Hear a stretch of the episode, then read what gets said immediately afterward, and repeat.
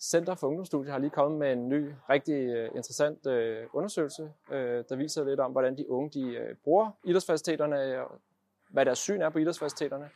En undersøgelse, som øh, Lokal Andelsfonden og Danmarks Idrætsforbund har støttet. Og øh, den her undersøgelse den har en masse interessante øh, pointer. En af pointerne er det her med, at idrætsfaciliteter er meget mere end kun til idræt. Det er også i høj grad et mødested for de unge, og det betyder rigtig meget for de unges fællesskaber, og det at være sammen med, med træningskammeraterne, og det skal vi huske, når vi arbejder med idrætsfaciliteter, at faciliteterne også skal understøtte det at være sammen. Og der øh, peger undersøgelsen på, at både de her lidt mere uformelle sociale rammer, små hyggesteder, hængudsteder, tribunen, baneanlægget ned bag ved mål, eller bare en, en lille sofagruppe, det er faktisk ret stor betydning for trivselen.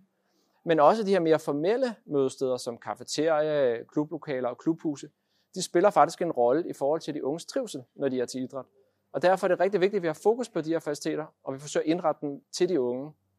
En anden vigtig pointe, der også er, det er det her med, at de unge har faktisk en masse holdninger til, hvad der er hyggeligt.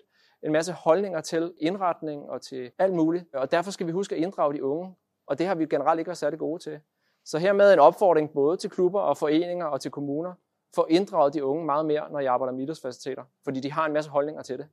Den her undersøgelse, den øh, har vi lagt på Lokalansfondens hjemmeside, og vi har lagt den på DIFs hjemmeside. Så alle jer, der arbejder med idrætsfaciliteter, alle jer, der arbejder med børn og unge, øh, gå ind og hent den, og dyk ned i den, og der er en masse gode pointer for jer at hente.